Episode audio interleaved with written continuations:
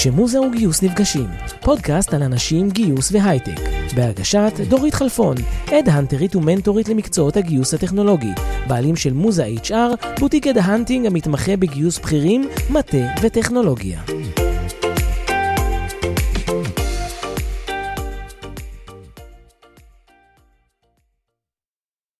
ברוכים הבאים לפודקאסט כשמוזה וגיוס נפגשים, מקווה ששלומכם טוב. אנחנו פותחים שבוע נוסף, עדיין בצילה של תקופה מאתגרת, ואנחנו פה עבורכם לעזור לכם לנהל את הקריירה שלכם ואת החברות שלכם כמו שצריך. לעשות את הגיוסים המדויקים, ולמי מכם שמחפש עבודה, להכיר את מאחורי הקלעים של עולם הגיוס, ולתת לכם עצות משנות חיים כדי להגיע למשרה הבאה. הפעם אני שמחה לארח את רעות לוי, שהיא קולגה וחברה. רעות היא תושבת קריית טבעון, יועצת ארגונית ומנהלת משאבי אנוש, בעלת ניסיון של למעלה מ-20 שנה בארגונים שונים כמו חיפה כימיקלים, קבוצת גאון החזקות, חוגלה, קימברלי ועוד.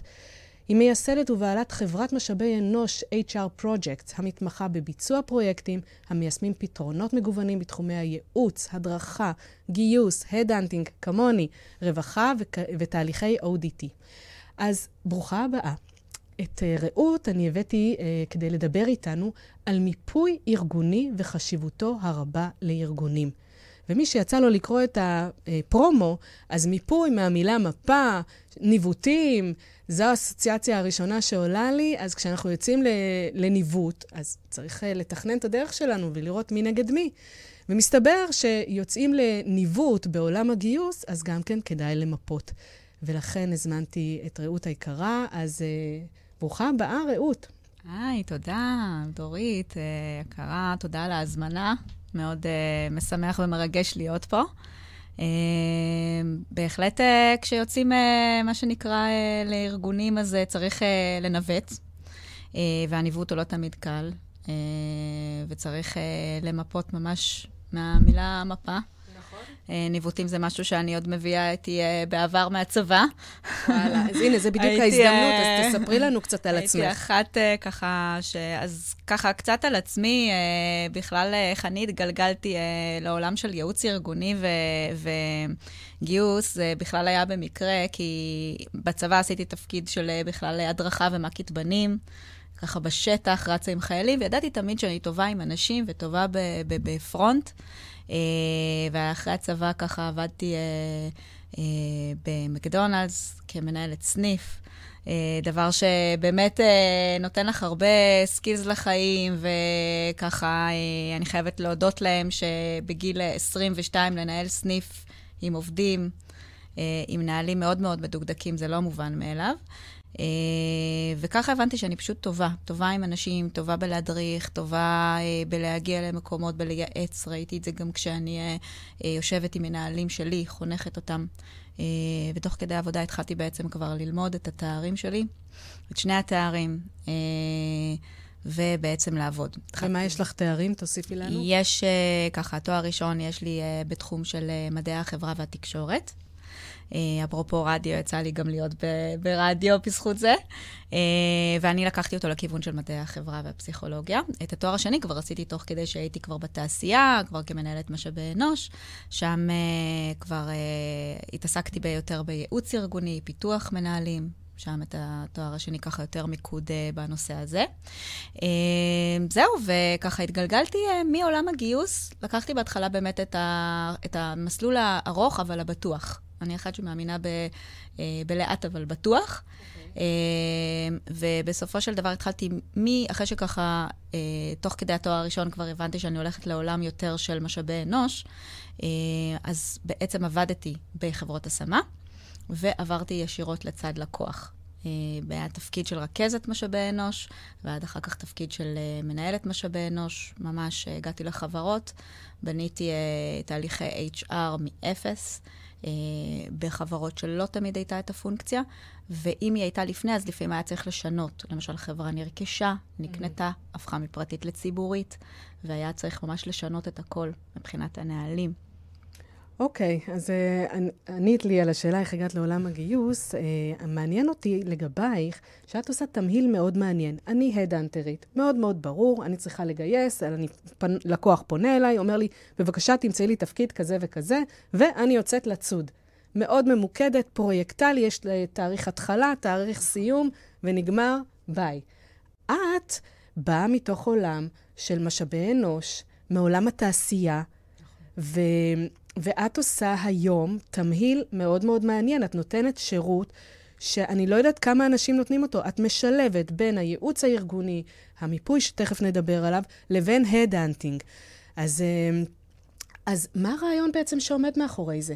אז הרעיון, שאני באמת הקמתי את HR Project, חשבתי מה, מה מאפיין בעצם את רעות. והבנתי שהיתרון שלי, בגלל שגדלתי בתעשייה המסורתית קודם, אה, ועשיתי מעבר להייטק ולסטארט-אפ בתחום הטכנולוגי, זה באמת לתת את השילוב. כי כבר עוד לפני זה, אה, חנכתי ארגונים וייעצתי להם, ובעצם עשיתי מיפויים בארגונים.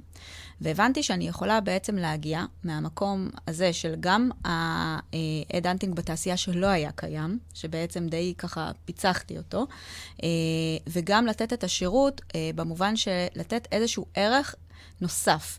מה זה אומר? אני מגיעה לארגון, אני יודעת מה הם חווים, כי הייתי שם, כי ישבתי בכובע הזה כמנהלת משאבי אנוש, כי הגעתי למקומות שלא היה כלום, כי אני יודעת הרבה פעמים שאתה ניגש לגיוס, ואתה בכלל לא יודע מה אתה צריך לגייס. כי, ה-DNA של הארגון הוא משהו מאוד מאוד מסוים, ולפעמים מגדירים איזשהו תפקיד שהוא לאו דווקא נכון עבורם. ואז כשאתה בונה איתם ועושה איתם איזשהו מיפוי ארגוני ומה הם צריכים באמת, אחר כך מגיעים לגיוס בצורה הרבה יותר בש... בשלים. זאת אומרת, כשבשלים וכבר יודעים מה אנחנו צריכים.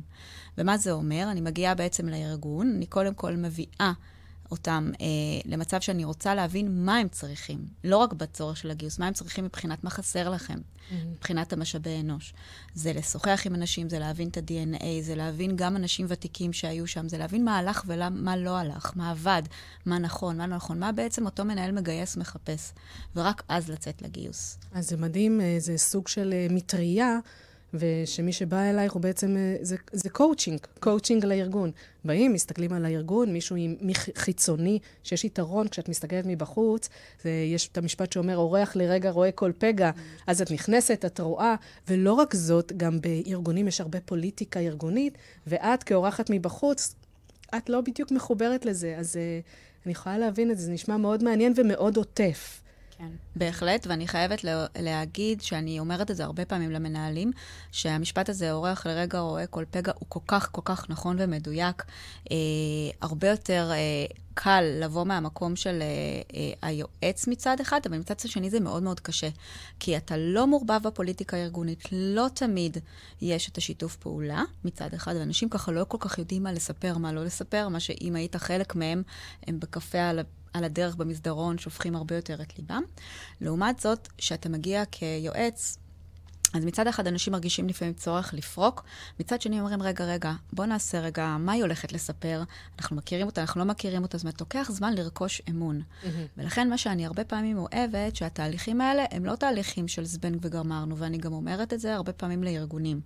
אני יודעת שהרבה פעמים כשמביאים איזשהו יועץ לתהליך של מיפוי, אומרים לו, טוב, בוא תקתק לי את המיפוי בחודש-חודשיים, ותלך מפה. אני יודעת לתת גם מיפויים כאלה, עשיתי את זה בעבר, אבל השאלה מה אנחנו נשיג פה, האם אנחנו נשיג באמת את האמת שאנחנו רוצים להשיג מהשטח, או שאנחנו נקבל איזשהו משהו שאנחנו רוצים לרצות לקבל אותו. וזה לא תמיד עובד, ומנהלים מבינים את זה, והרבה פעמים הם רצים איתי לתקופות מאוד ארוכות, מכמה חודשים ארוכים ועד שנים. יש ארגון שאני ממש בתהליך כזה כבר כמה שנים איתו. את בעצם הפכת להיות מנהלת ה-HR שלו?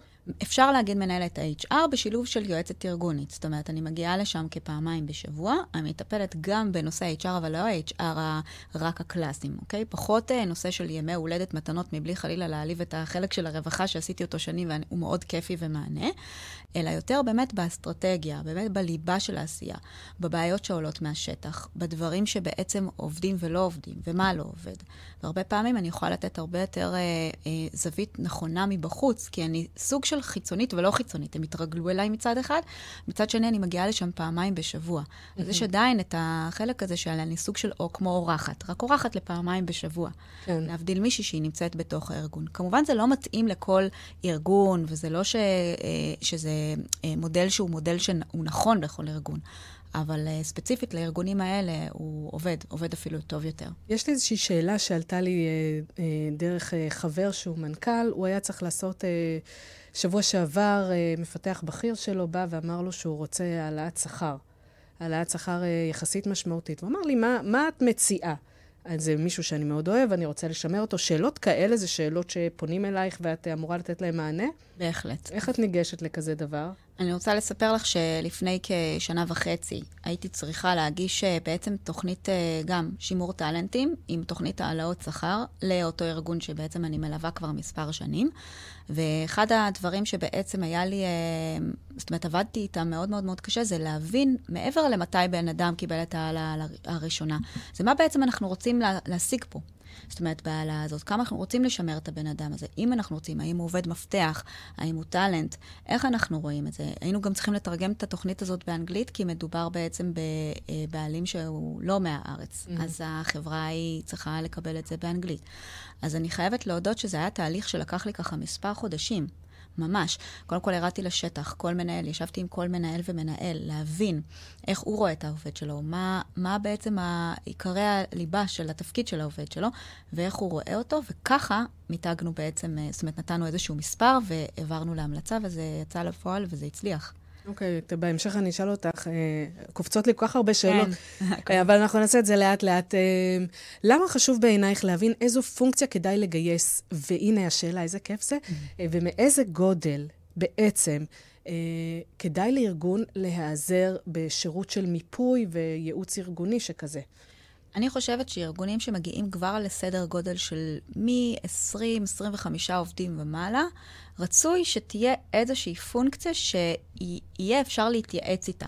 זה לא חייב להיות אה, בהכרח כל, כל יום או כל שבוע. אני תמיד גם ממליצה, אני גם לא חושבת שלארגון של 20 עובדים אה, תמיד יש את התקציב ואת היכולות לשלם למנהלת משאבי אנוש גם בחלקיות משרה. כן. אה, וזה גם לא חייב להיות אפילו על סדר גודל של פעם בשבוע. זה יכול אה, גם להיות אה, פעם בשבועיים, זה יכול להיות איזשהו תהליך שהוא בהתחלה פעם בשבוע או פעמיים בשבוע, ואחר כך כשאנחנו מאזנים את הארגון, לקחת את זה יותר ל... כמו חבר טלפוני, אה, או תבואי אה, לעשות איזשהו משהו ספציפי, כי עכשיו קצת נתקענו. גלגל הצלה. כן, ממש כמו כן. גלגל הצלה. אה, ואני רואה שיש ארגונים שמשתמשים בזה. יש לי מספר לקוחות שהם חוזרים אליי בתקופות מסוימות. תקשיבי, עכשיו אנחנו צריכים אותך בחודש הקרוב לאיזשהו איזשהו פרויקט. תבואי, תשבי איתנו, תסבירי לנו איך את עושה את הדברים, ואנחנו גם מקבלים את השירות של הגיוס ושל ה sourcing על הדרך, והם חוזרים אחת לתקופה לפרויקטים, ואין להם כאן פונקציה של משרה מלאה במשאבי אנוש, אין להם בכלל. בכלל, אבל יש להם סוג של פונקציה שהם מתייעצים איתה. זה חשוב אה, מאוד. מאוד, מאוד, רוגע. ממש, נותן רוגע. אפילו הם יכולים להרים אליי טלפון, המנכ"לית יכולה להרים אליי טלפון, אומרת לי, תגידי, מה היית ממליצה לעשות עם עובד ככה וככה? מדהים. Uh, וזה משהו שארגונים לפעמים צריכים את זה, במיוחד כשהם לא יכולים להרשות לעצמם פונקציה של ניהול משאבים. לא רק זה, את לוקחת אותי למשהו אחר. אנחנו מדברים על מנכ"לים שהם הרבה פעמים לבד בצמרת וצריכים עם מי להתייעץ, אז יש קבוצות נטוורקינג שאפשר להתייעץ, יש בורדים, יש את הבורד החלופי שאני חברה בו. אה, וכאן את נותנת איזשהו פתרון שהוא באמת נהדר. מישהו מבחוץ, מסתכל, יועץ, אה, אה, עוזר, תומך. זה ממש חשוב בעיניי. אני אשמח לשמוע על case study, שאם יש לך על מה לספר, שבהם, שבו ארגון חשב שהוא רוצה פונקציה אחת, התכוון, ואז את הגעת והפכת את הקערה על פיה. אז באמת ככה, יש לי כמה מקרים, אבל אחד אני אספר ואשתף, שזה דווקא קרה לפני ככה מספר חודשים. אה, ארגון שככה, המנכ"ל מאוד מאוד התלבט. האם uh, להביא uh, מישהו ייקח את המושכות וימנכ"ל במקומו, uh, או האם להביא מישהו שינהל לו סוג של תפעול. Uh, וככל שגייסנו את הפונקציה ורצנו איתה, הבנו כמה המנכ"ל, uh, הוא מהצד שלו מצד אחד רוצה לשחרר, אבל מצד שני הארגון, uh, בעצם המפעל שהוא בנה, זה ה baby שלו. הוא עוד לא מוכן, הוא עוד לא בשל בשביל לשחרר אותו. אה, ובסופו של דבר אמרתי לו, תקשיב, אתה לא מחפש באמת מישהו שימנכ"ל את הארגון. אתה בסך הכל מחפש מנהל ייצור. אה, וזה משמעותי. איך הבנת כי... את זה? איך אפשר להבין דבר כזה? כי הלכתי איתו, כי עשיתי סיבוב, כי הבנתי מה הוא מצפה מאותה פונקציה, אוקיי? שתנהל. גם מעבר לזה, ראיתי במה הוא מוכן אה, שאותו בן אדם ייגע ובמה לא. כשאתה נותן למישהו למנכ"ל ומה שנקרא להשית את הספינה ולהוביל אותה, אתה לא יכול לקצת את הכנפיים של הבן אדם. ולהיות אה, אה, ככה אחריו ולהזדנב אחריו בכל רגע נתון. אתה חייב לתת איזשהו אם כנפיים. וכשראיתי שלבן אדם קשה, וזה בסדר גמור, זה ה baby שלו, זה המפעל שלו, הוא רגיל לקום בבוקר, הוא רגיל להגיע לשם כל יום בשש בבוקר ולפתוח את ה, עם העובדים את הקווים. אבל זו לא הפונקציה שהוא מחפש, הוא לא באמת מחפש מנכ"ל. הוא בסך הכל חיפש מנהל ייצור, שיהיה לו שקט בשטח, שאם הוא צריך לצאת, אז הוא יודע שיש מישהו שמוביל את הייצור. אה, שינינו את, לגמרי את הגיוס הזה. אה, גם הורדנו בציפיות השכר כמובן, כי זה... זה לא מנכ"ל, זה, זה מנהל ייצור. זה בכלל לא מנכ"ל. כן. כל החשיבה, כל, ה, כל התחומי האחריות הם משהו אחר לחלוטין. אה, וזה מאוד עזר. זה מאוד עזר. יפה מאוד. אני נזכרת, לפני כמה חודשים אה, קיבלתי תפקיד ממש דומה, מה שאת מתארת. מנכ"ל שהחליט, ש... פאונדר, שהחליט להביא מנכ"ל אחר. ולא הצלחנו לגייס, וחיפשנו וחיפשנו וחיפשנו, ופשוט כל הזמן פסלו את המועמדים. לאורך כל הזמן, זה לא מתאים מסיבה זאתי ומסיבה אחרת, וזה בעצם, במילים אחרות, תרגום למה שאת מתארת כאן, שהם לא היו מוכנים להביא מנכ"ל, הם לא היו מוכנים לשחרר. ואת יודעת מה, זה ממש מדהים לדעת, לעשות את המיפוי עוד לפני, ובכלל להגיד, רגע, רגע, אולי אתה לא באמת צריך. נכון. אז uh, בסופו של דבר אנחנו מונעים איזשהו גיוס שהוא לא מוצלח, אבל לא מוצלח לא בגלל המועמד בהכרח, או לא בהכרח בגלל הארגון, אלא בגלל שמראש תיאום הציפיות היה לא נכון, המיפוי לא היה נכון לגייס לתפקיד X, שאנחנו מחפשים uh, X פלוס 2 נגיד, או X מינוס 2. האם צריך לדעת בשביל זה להבין בהייטק, או לחילופין להבין בתעשייה, או להבין בדיוק את ה... אה, אה, את התחום הספציפי של הלקוח כדי להבין איזה תפקיד הוא צריך?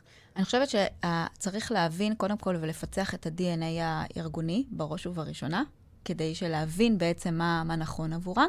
זה גם uh, קצת לפצח את דמות המנהל או המנהל המגייס שאיתה, שמולך עובד, הבן אדם, וגם uh, לפצח את ה-DNA הארגוני. ובשביל זה באמת יש את החלק המיפוי.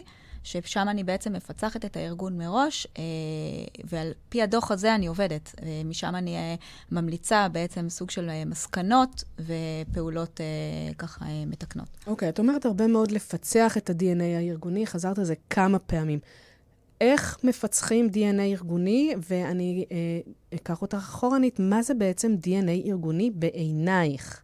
אוקיי, okay, אז uh, אני עובדת במודל שהוא מאוד מאוד מוכר, אוקיי? Okay, לומדים אותו בהרבה אקדמיות, הוא נקרא מודל ה-SWOT. Uh, בעצם uh, יש uh, ארבעה מאפיינים למודל הזה, ארבעה פרמטרים. אחד זה החוזקות של הארגון, uh, החולשות שלו, uh, ההזדמנויות שלו והאיומים. אוקיי? זה ה-strong. זה ה-strong, ה-weaknesses, ה-opportunities וה-stress, אוקיי? שבעצם אפשר להבין שאם גם לוקחים את המודל הזה, אפשר לנתח אותו בצורה כזו שגם האיומים של הארגונים הרבה פעמים אחר כך הופכים להיות סוג של חוזקות. Mm. יש את השלב היותר מתקדם, אבל בשלב הראשון מה שאני עושה זה קודם כל על ידי הרעיונות מהשטח. אוקיי? של כל, מגוון של פונקציות. זה לא חייב ל, לראיין עכשיו את כולם או לשוחח עם כולם. אפשר לקחת uh, ממש, uh, לאו דווקא עובדי מפתח, ממש לקחת uh, באופן מאוד... Uh, ככה שמאוד בחירה, ככה רנדומלי, מה שנקרא.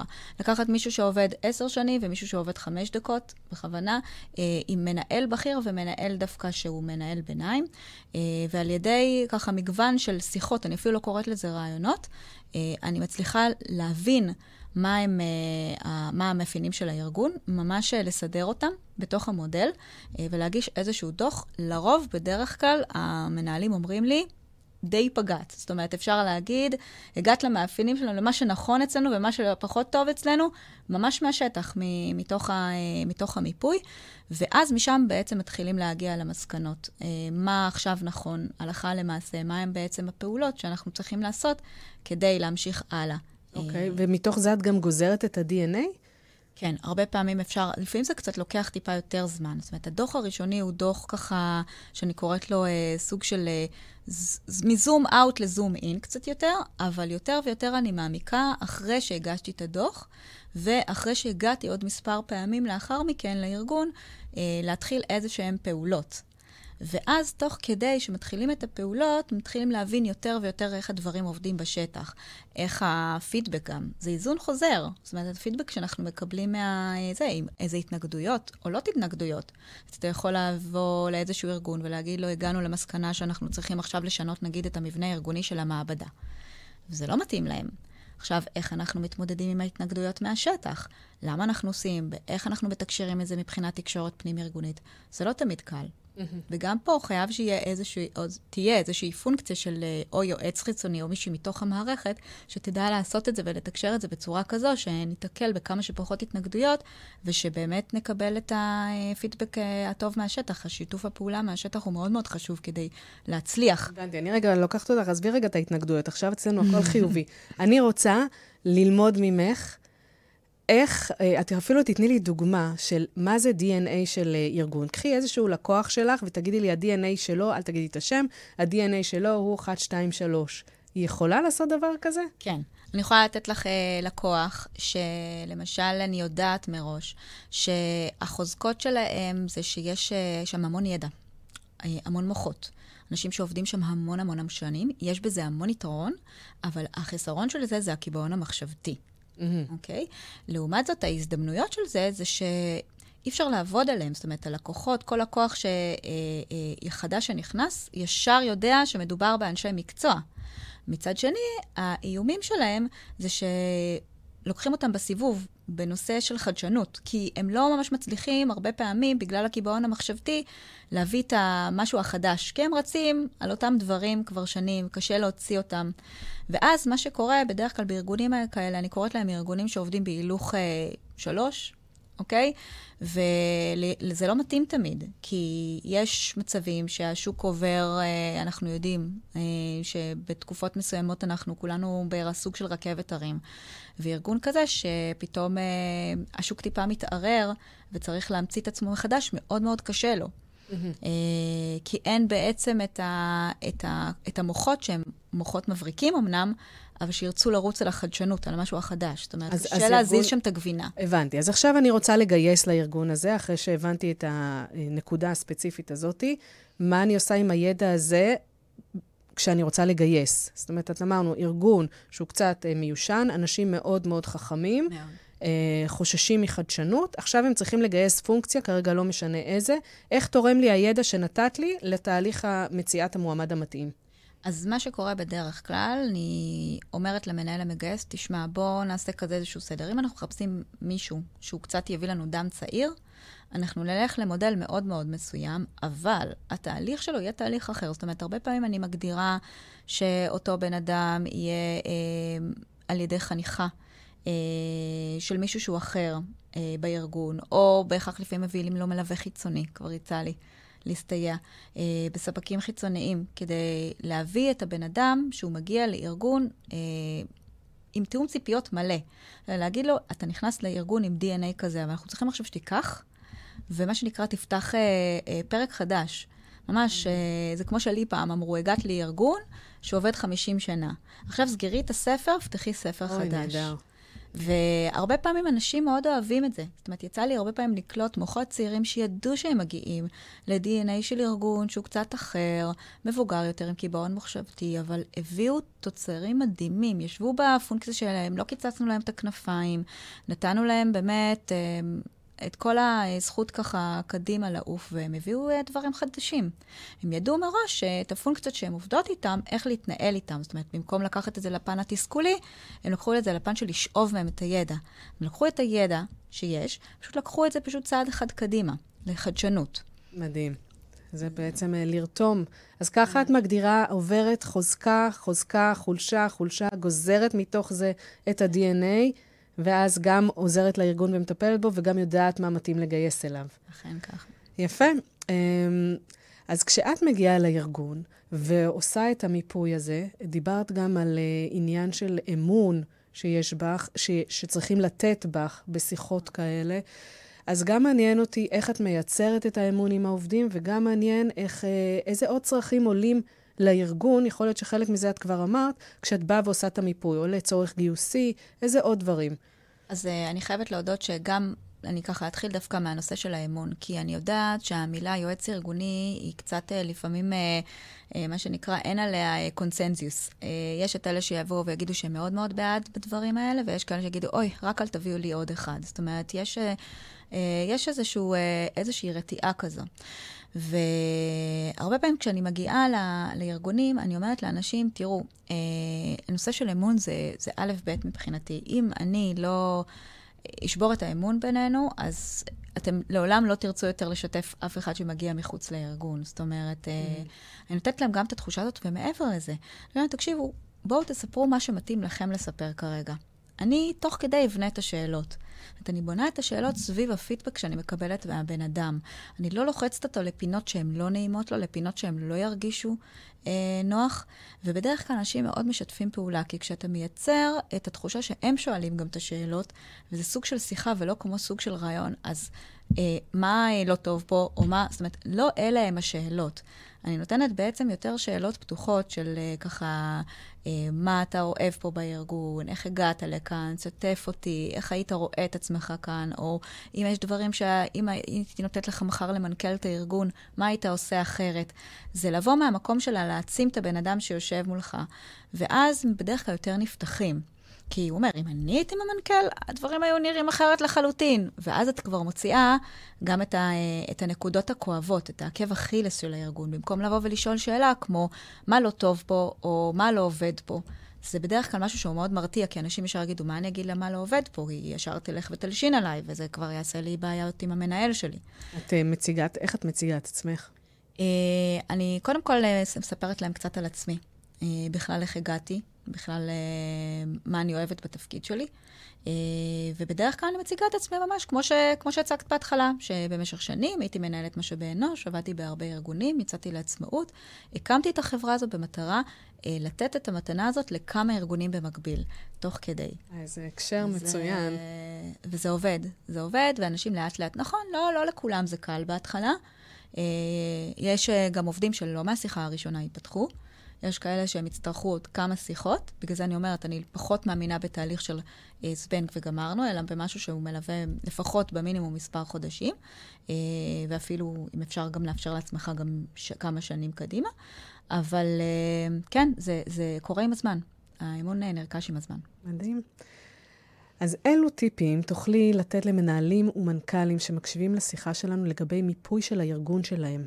למה חשוב למפות? אמרנו, אין לי בעיה שתחזרי על זה, אבל איזה טיפים? מה, עכשיו הם לוקחים דף ועט, מה כדאי להם לרשום? קודם כל, לא לפחד. אני חושבת שלמנכ"לים ולארגונים יש את החשש הזה של מה יגלו לי פה, או לא מתאים לי עכשיו שתבוא איזה יועצת ארגונית ותגיד לי שאנחנו ככה, כשאני יודע שאנחנו בכלל לא ככה, אה, או מהי ההכשרה שלה, או מי, זאת אומרת, יש כאלה שמאוד מתנגדים. אה, אז קודם כל המילה של הפחד, לשים רגע את, ה, את הפחד בצד, את האגו, זה לא אומר שאם אנחנו מוצאים איזה שהם דברים שקצת פחות עובדים, זה חלילה שיושבים בצמרת של הארגון אנשים לא טובים. להפך, ממש ממש לא. אני הגעתי הרבה פעמים לארגונים נהדרים, באמת, שיש, היו דברים שלא עבדו, אבל לא כי ניהלו אותם אנשים לא טובים. אז הפחד הזה של אה, אף אחד לא בא לתפוס אותך, זה לא ועדת ביקורת. אוקיי? אנחנו, אני לא משרד רואה חשבון שאני באה ואני אומרת לו, פה אה, לא, לא עשית כמו שצריך, או לא העברת את הדוח והדוח הזה כמו שצריך, שזה משהו שבדרך כלל מאוד מאוד תופס את המנהלים, שאנחנו סוג של ועדת ביקורת. אנחנו לא ועדת ביקורת בכלל.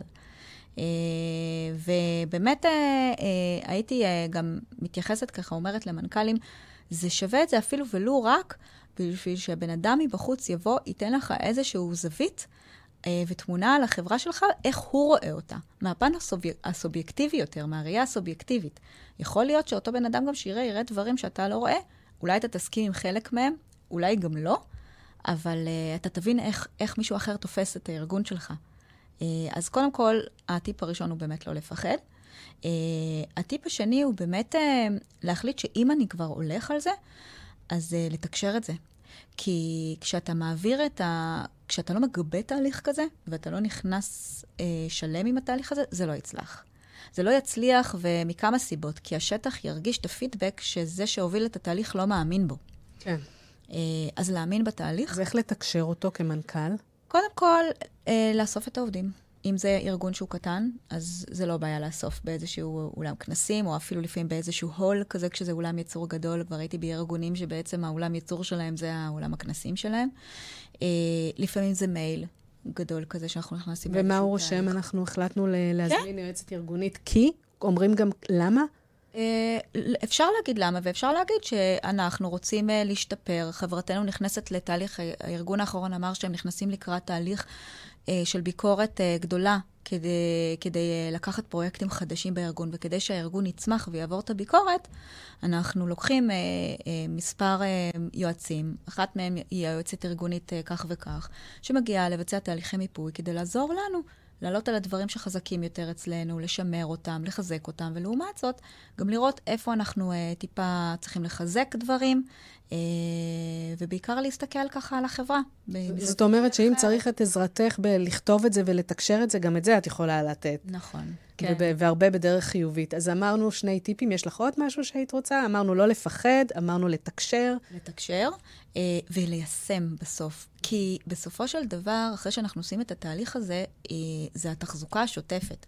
כי הרבה פעמים, גם אם לוקחים אותי לאיזשהו תהליך, אני אחרי מספר חודשים יוצאת. אז יש ארגונים שבאמת רצים איתי, כמו שאמרתי, במודל של הם באים, מתקשרים, פעם ב- מקבלים איזשהו ייעוץ הולכים, יש את אלה שרצים איתי לאורך שנים, ויש את אלה שבאמת רוצים ככה איזשהו תהליך לתקופה שהיא ארוכה קצרה, אני קוראת לה. היא לא חודש, חודש וחצי, אבל היא כמה חודשים.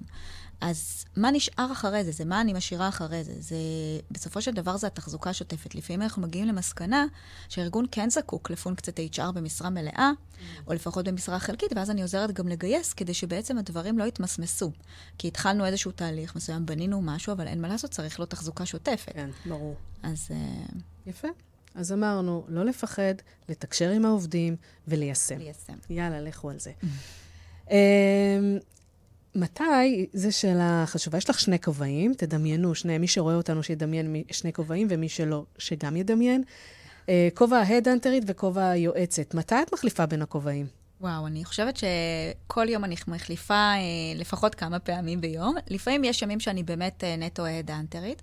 אה, אני משתדלת לעשות את החלוקה... יש תקופות שזה 60-40 ויש תקופות שזה 50-50. אה, זה מאוד תלוי בפרויקטים שנכנסים. לרוב, אה, פעמיים בשבוע אני אה, מחוץ למשרד ה hunting, ואז אני נותנת באמת את השירות של הייעוץ יותר.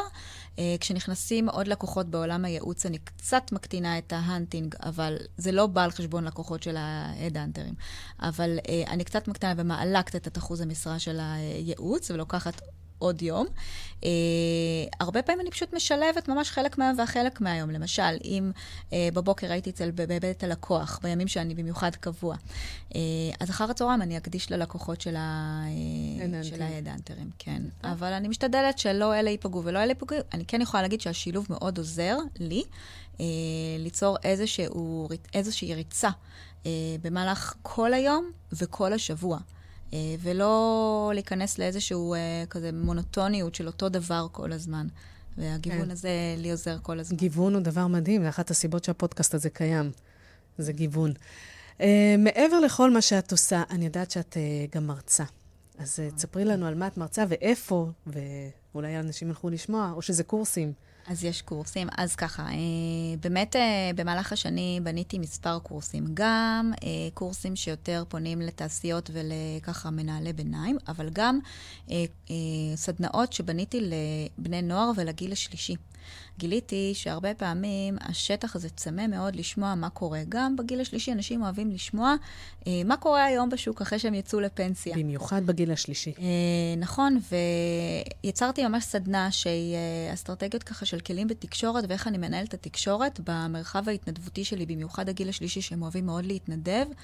אה, הם צמאים לידע, לאיך הדברים עובדים ואיך הם יכולים להתנהל. אז יצרתי סדנה בתחום הזה, ואני מעבירה אותם במתנסים, מעבירה בזום.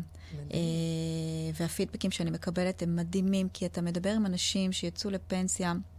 לפני עשור אה, ויותר, ומצד אחד הם אה, לא מתגעגעים, מצד שני הם כן מתגעגעים לתקופה שהם ככה עבדו, אה, ומצד שני הטיפים האלה מאוד עוזרים להם במקום שהם מתנדבים, בניהול החיים שלהם. אה, זו סדנה אחת. סדנה נוספת היא לבני נוער. הרבה פעמים בני נוער, אה, במיוחד בגילאים של כיתות אה, ט'-י', משלבים אותם עם התעשיות, רוצים שיצאו החוצה, יבינו איך זה עובד. יום אחד בעולם שאתם תהיו שם, אתם דור העתיד שלנו. הם לא תמיד יודעים איך להתנהל כשהם פוגשים את המנטור שלהם או את הבן אדם שמגיע מה, מבחוץ. אז uh, בניתי סדנה של ככה עשה ואל תעשה, ואיך שוק העבודה של היום, איך הדור שלהם לעומת הדור בעבר. Uh, אין, uh, אין פה מה נכון ומה לא נכון. זה מה השוני בכל דור ואיך אנחנו לוקחים את הדור שלכם ומעצימים אותו. uh, קדימה, והם משתפים פעולה. uh, הם שואלים שאלות, ובמיוחד חשוב להם לדעת uh, מה קורה כשדברים לא עובדים. האם באמת uh, כישלון זה כישלון כמו שנכשלתי במבחן, או הכישלון הוא uh, משהו שאפשר להגדיר אותו כמנוף שהוא צמיחה. Uh, ובאמת זה עובד. אני חייבת להגיד שזה עובד מעולה. Uh, לאחרונה גם uh, בניתי עם קולגה, עם ליאת פרי, קורס באוניברסיטה חיפה. Uh, אנחנו רוצות להוציא אותו לפועל בתקווה, קצת uh, בשלב ככה שהמלחמה ככה קצת תירגע יותר. אה, ובאמת אה, שם בנינו יותר אה, מודל של קורס לרכזות משאבי אנוש שנכנסות לתפקיד הראשון. ואיך לנהל את הדברים. אז יש לי מגוון של קורסים, הרצאות וסדנאות. לא משועממת לא. בכלל. הסדנאות האלה, כמה מפגשים הם של המבוגרים, של בני הנוער? אז uh, יש סדנאות שהן בסט של uh, בין. מפגש אחד עד שלושה, תלוי באורך. יש uh, הקורס שבניתי עם הקולגה, זה קורס של משהו כמו 12 מפגשים, סדר גודל, עם תעודה ממש בסוף. אה, ויש הרבה פעמים סדנה שהיא סדנה של אה, כמה שעות, אבל אם רוצים לקחת אותה אחר כך לסדנת המשך, אז אני בונה בהתאם ל-DNA של הקבוצה. אה, טוב, עכשיו, אנחנו עוד מעט מסיימות, רק שתדעי, אבל עכשיו מגיע חלק מאוד, uh, אני אמרתי לך שכיף, חלק מעניין. יש שישאלו למה לא העלית את השאלה הזאת דווקא בהתחלה, אבל הייתה לנו סיבה למה היא לא עלתה. Uh, רעות, כמו שאתם רואים ושומעים, היא, היא, היא מופלאה, ויש לה גם הרבה כובעים וגם הרבה יכולות. ו... ואת סיפרת לי שהיית 17 שנים שכירה, ואז יצאת לעצמאות, אני זוכרת היציאה שלך. אה, ובשיא הפריחה המקצועית שלך הייתה לך תפנית שגרמה לך אה, לעצור, או שלא. רוצה לספר לנו?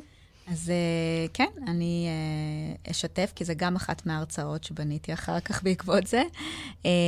כן, בעבר, דרך אגב, כשהייתי שכירה באחת מהחברות, ניהל אותי בן אדם שקרא לי כביש 6. אה, הוא אמר לי, אני, אני לא יודע איך להגדיר אותך, את פשוט כביש 6. אה, היום כביש 6 פקוק קצת יותר ב, בימים מסוימים, אבל uh, כשהוא, כשנוסעים מהר, אז אי אפשר לעצור, מה שנקרא. Uh, ובאמת, uh, אני חושבת שתוך כדי בניית העסק לא עצרתי. מהרגע שככה הפעלתי את הגון כשאני הולכת להקים את העסק, מהרגע הראשון לא נשמתי לשנייה. וכשהגדלתי אותו, וקיבלתי את ההחלטה קיבלתי את ההחלטה להגדיל את העסק, אה, פתאום אה, נפל ככה פטיש שאפשר לקרוא לזה יותר מחמישה קילו. עשרה קילו על הראש שלי, ואני מגלה שאני אחת מסטטיסטיקה. של אנשים שהיום זה אחת, מפעם זה היה אחת מתשע, היום כבר אומרים שזה אחת משבע, עם השנים טוענים שיום אחד זה כבר יהיה גם אחת לארבע, ובעצם חליתי, לצערי הרב, בסרטן השד. זה לא היה קל. כי את היום שהודיעו לי אני זוכרת מעולה. אה, הפלתי את הראש על השולחן ואמרתי, זהו, כאילו נגמרו החיים, הלך העסק, הלך כל מה שבניתי, הלך, הלכו החיים שלי, הילדים שלי. אה, ואני זוכרת שפשוט אה, המזכירה, שככה היא, ככה היא, מישהי שהיא כמו עובדת סוציאלית, אבל היא גם מזכירה שם, והרופא ישבו ואמרו לי, תרימי את הראש, יש לך ארבעה ילדים. ועסק לנהל שאנחנו שומעים. קודם כל תביאי ביקור, כרטיס ביקור על העסק, את נשמעת לנו הבן אדם מעניין, רק אל תצודי אותנו, ככה הוא. אה, דבר נוסף, תרימי את הראש, כי את צריכה להמשיך לעבוד. לעבוד וגם לגדל את הילדים שלך קודם כל. אה, ותמשיכי לעשות את מה שאת עושה. תמשיכי לצוד, תמשיכי להיות יועצת ארגונית, אה, ותוך כדי טפלי בעצמך. והם כל כך צדקו, כי, כי תוך כדי הטיפולים שלא היו קלים, ותוך כדי שעברתי את ההכנות לניתוח ואת הבדיקות, אה, לא הפסקתי לעבוד. אה, בדיעבד לקוחות לא האמינו שמהקרנות הגעתי אליהם. זאת אומרת, הייתי קובעת פשוט את, הפגיש, את ההקרנות בשעה מאוד מוקדמת, יוצאת מבית החולים ונוסעת לפגישה עם לקוח. או מגיעה לעבודה אצל הלקוח שאני עובדת שם retainer כבר קבוע כמה שנים. הם ידעו, אבל ה retainer הקבוע ידע, אבל הוא לא הרגיש. ויום אחד שאלו אותי, מה, מה, איך יכול להיות? איך, איך, איך, מתי? אה, כן, זה לא שלא נתתי גם לגוף לנוח, בסופי שבוע התפרקתי, ואני יכולה גם להגיד שאחר הצהריים גם ידעתי אה, לבוא ולהסתייע בעזרה, אה, כי הקטנים שלי עוד היו עוד יותר קטנים, uh, ולקבל עזרה מכל מי שיכולתי, uh, כדי להתמקד ב, בעשייה. וזה עזר לי בהחלט לבנות גם את ההרצאה, כי תוך כדי אחת ההרצאות שלי הייתה אה, שהלכתי להרצות בעצם ב, אה, במרכז של כאלה שחלו גם בסרטן, לאו דווקא סרטן השד, והסרטן ערער אותם בצורה כזו שאני יכולה להבין שהם פשוט קמו ביום אחד, עזבו הכל, אה, נכנסו למיטה ולא יצאו. אי אפשר לשפוט. אני יכולה להבין את זה, אבל הם לא הצליחו לחזור למעגל העבודה. כשהגעתי אליהם בכובע של ההרצאה של אני חולה גם, אני כרגע עוברת טיפולים. קומו. הם היו בהלם. זאת אומרת, הם לא, הם לא הבינו מאיפה זה בא, אה, ושם בעצם יצרתי את ההרצאה של אה, איך, איך, אה, איך, איך מתניעים בתקופה כל כך מטלטלת. זו גם אחת מההרצאות. אוקיי. שתהיי, מה שנקרא, שנהיה בריאים. רק בריאות, באמת רק בריאות. אז לקראת סיום, אז קודם כל אני רוצה להגיד לך שריגשת אותי מאוד, אני עושה כבר כמה וכמה פרקים. עשית, אה, את מרגשת, את סוחפת, את מרצה בחסד עליון. תודה. כיף, אה, כיף לשמוע אותך, ואת, אה, ואני בטוחה שהעשייה הזאת שאת עשית הייתה חלק מה, מהריפוי שלך, שבואו נציין שאת היום, ברוך השם, פו בריאה, בריאה, שומרת על הבריאות. אנרגטית. כן. ו- ושתמשיכי ככה. שאת יודעת, לכל אחד מאיתנו יש תפקיד פה בעולם הזה, ויש לך תפקיד מאוד מאוד חשוב. את עושה הרבה הבדל לאנשים בחיים. אז, אה, אז אחרי כל השיחה הזאת, אה, את רוצה לצייד אותנו, חוץ מהטיפים שנתת, אה, עם איזה טיפים את יכולה לצייד את קהל המאזינים שלנו, המאזינים והצופים?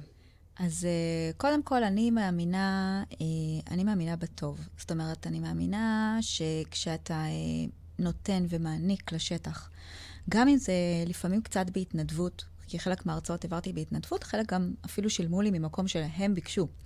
אמ, והרבה פעמים כשאתה מעניק אה, לשטח משהו, בין אם זה בהתנדבות, בין אם זה בתשלום, אה, זה לא משנה, הטוב הזה חוזר אליך. אה, זה חוזר אליך כמו בומרנג, השפע חוזר, והדבר הזה שאנשים מסתכלים עליך ואומרים, אתה בן אדם טוב, זה... אני ישנה טוב בלילה. אז הרבה פעמים אני אומרת לאנשים, תשתדלו לקום, להיות טובים.